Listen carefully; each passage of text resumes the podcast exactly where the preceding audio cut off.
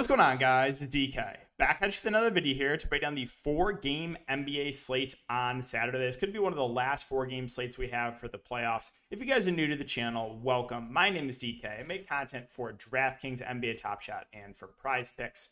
Um, if you guys are looking for more in depth content for DFS, I do offer that on patreon.com. Link down below. We've been having a really, really good stretch. Well, up until tonight, we basically avoided the bad luck, bad variance outside of the book injury a couple days ago and then basically have every piece of you know bad variance happen to be tonight. So this tonight just a complete just want to block that out. It never happened, but. Um, yeah, the, the, the sponsor of today's video, guys, is Prize Picks. Uh, if you guys are a new user, you can use my code DKDFS for a 100% match up to $100. We've been doing really, really well over there. I've been giving some picks on Twitter. Um, I gave Bobby Portis over points. That hit easily. I gave Stevie Scott for the USFL under. That hit easily. So make sure to, to follow me on Twitter, guys. I'll periodically be giving my picks over there. Um, and all right, so let's talk about this four game slate. I guess we have to take a look at my lineup. It's ugly. It's ugly. Like I said, every piece of bad luck happened to beat tonight. Um, you know, had a lot of exposure to Milwaukee and Chicago. It's like a two point spread. Massive blowout. Bulls wave the white flag uh, in the fourth quarter. And the funny thing is, Billy Donovan's actually known for running his starters deep into in for blowouts, but like he just called it quits at the beginning of the fourth. Just no starters touched the court in the fourth quarter. So um, that was definitely frustrating. So obviously the the Bucks guys didn't play the normal minutes. So again, there's there's one piece of you know bad luck. Number two, uh, John Collins misses like two dunks. They close with Onyeka, Onyeka Okongwu. He gets benched. And then Cam Johnson starts off really well, hits like two straight buckets, three fouls in like six minutes. It's like, well, there's just no way I'm gonna win when you have stuff like that happen. So, um, yeah, just a very forgettable night um, overall. So, I'm doing good in late showdown. Maybe I can make some money back there. We'll see how that finishes. But uh, I also have Cam Johnson in that lineup. Just, just a tilting night for sure. But yeah, that's it for the look back again, guys. I just want to forget about uh, tonight. Hope you guys had a better night. Hopefully, avoided some of this bad luck. Um, and let's talk about this four game slate. So we'll start off from the Philadelphia side. So I do want to mention here Joel Embiid. He has a suffered torn ligament in his right thumb, right thumb but he said he's just going to play through it. So we'll see if that affects him. But um, he's going to play huge minutes. He should play around 40 minutes. Um, played 44 in overtime last game, so again, I think around 40 minutes makes him an okay spend up. Uh, Toronto has done a decent job in him defensively. I think Harden uh, stands out the most to me only 9 1. Um, should play around 40 minutes or so. He fouled out uh, in that game against Toronto, but I think Harden makes a pretty safe play. Maxey and Tobias kind of both came back down to earth, and I expected that. I mentioned I was like, I don't think Tobias and Maxey are going to average 40 fantasy points in the playoffs. However, these guys are playing huge minutes. You saw an insert, an absurd 47 minutes from Tobias Harris. Now, sure, that was with overtime, but 42 in regulation. He's going to play huge minutes. Max is going to play huge minutes. They're both decent options in the mid range. They've obviously both shown that ceiling, but don't expect you know Maxey to average 50 fantasy points and Tobias to average like 40. Right? That's that's not going to happen. You're gonna you're gonna see more usage for for guys like Harden and for Embiid. And unfortunately, uh, I didn't feel good about it, but he came through for me last slate again, I'm gonna say Danny Green's a decent value. Uh, he played 41 minutes in regulation, so he's not going to do a ton when he's out there. If he can knock down a couple threes, he can probably get close to getting value. So it's not a fun play, uh, not at all. You're you're going to feel pretty nauseous if you click on his name, but he's going to play huge, huge minutes, and that's basically it. The starters are just playing huge minutes. I don't really think I can get to anyone else. Like I guess Niang played 23 minutes, but again, that was Harden foul trouble. If I had to pick someone off the bench, it would be Niang, but uh, that's hard for me to feel good about that. Now with Toronto, I'm just telling you right now, I don't trust Nick Nurse at all. They say he's doubtful. I, I just, Nick Nurse always lies here. If, if you want my guess, I actually think I think Scottie Barnes ends up playing because Toronto has, has listed so many guys as doubtful over the last like week, and they all just end up playing. So I do not trust Nick Nurse whatsoever. We'll monitor the situation. Um, if Scottie Barnes plays, then everyone on Toronto just kind of looks like mediocre plays, like a must-win game. Siakam and VanVleet are going to play like huge minutes. I think those two would probably be my favorite, but would be hard to get to like the value guys if Barnes plays. Now, if Barnes misses, Achiuwa probably is the guy that gets the big minutes bump. Um, should play, you know, around 30 minutes. Would like Achiuwa if if Barnes doesn't play, but uh, if Barnes is also out, I think Gary Trent is a little bit too cheap if he can knock down his shots. Had a decent shooting game last game. The only downside of Trent is he is very, very score independent, so he does have to hit shots to get value. So we'll keep an eye on Scottie Barnes uh, news there for Toronto. Dallas and Utah, another big question mark is Luka is questionable. Now they said he was going to come. They said he was going to play in Game Four. Um, he did go through a full practice Friday, so if I had to guess, I would say he does play. Kidd said the, the uh, Mavericks remain optimistic that he'll be available. Um, so we'll see. And Tim uh, MacMahon said possibly not. So again, I think it's close to 50 50 with Luka. If Luka misses, you guys know what to do, right? You're going to see massive minutes of Brunson and Dinwiddie, and they're going to do everything for the team. So I think both will look really, really solid. Brunson only played 35 minutes last game because he went to the locker room for a good chunk of that second quarter. And then, yeah, Dinwiddie, uh, they're going to play 40 minutes. So I would like them both quite a bit um, if Luka is out. If Luka is in, I have no interest in either. Um, Dorian Finney-Smith, Bullock are going to play huge minutes. They're both kind of just like neutral plays to me.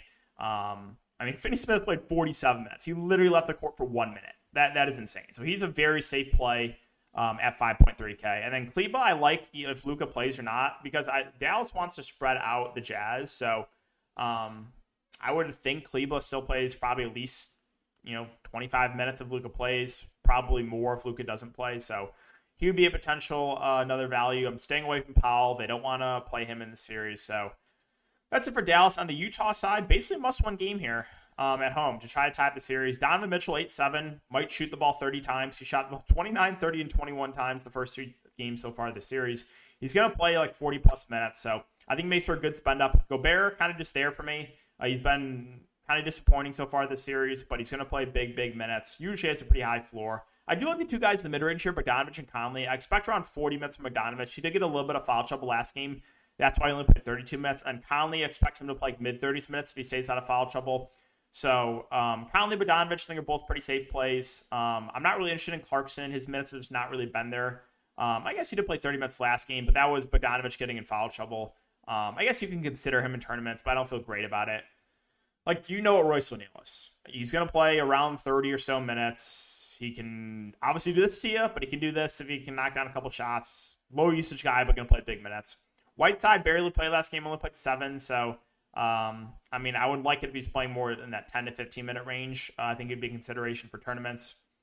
But yeah, that's it for Utah. Boston and Brooklyn. So this is a tricky one because I would be really high on the Boston guys again. We have Robert Williams back, and he tends to play in a limited fashion. So it just kind of makes the whole rotation a little bit riskier, right? With just one more body in the rotation, and like how many minutes is Rob Williams going to play in this game? So that's the tricky part about it. But uh, two guys are going to play huge minutes no matter what are Tatum and Brown. Like Robert Williams playing doesn't really affect either of these two. So I think both Tatum and Brown are safe plays.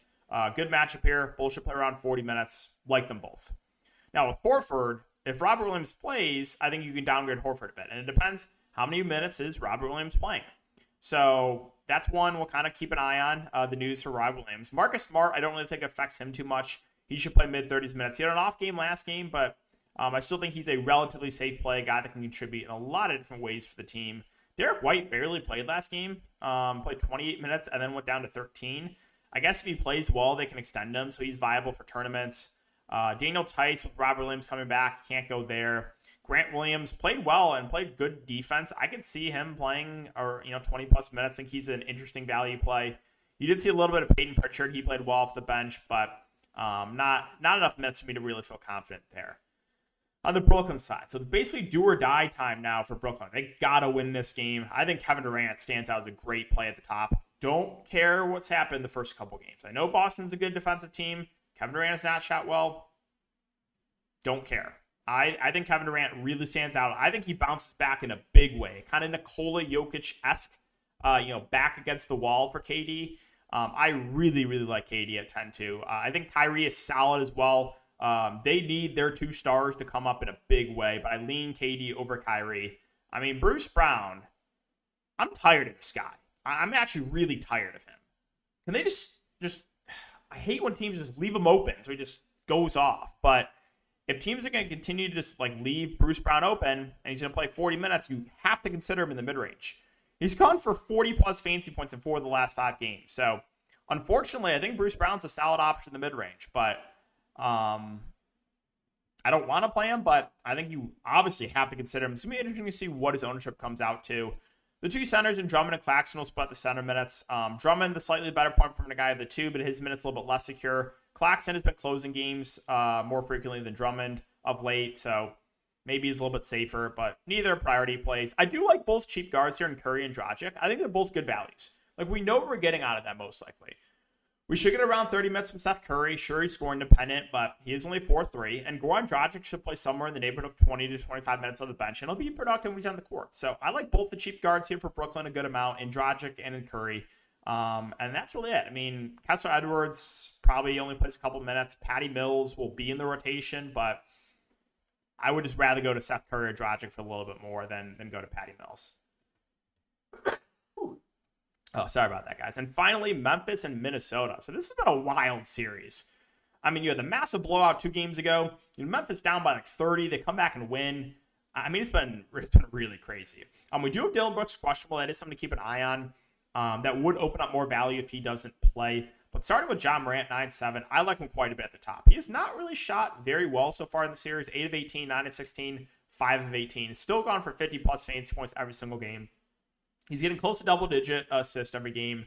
Um, and this is a game that's going to be played at a fast pace. So I do like Ja quite a bit at the top. Desmond Bane, um, he had a really big game last game. Uh, you know, if Dillon Brooks doesn't play, I would like him a lot more. Either way, I think Bane's like a decent option in the mid range.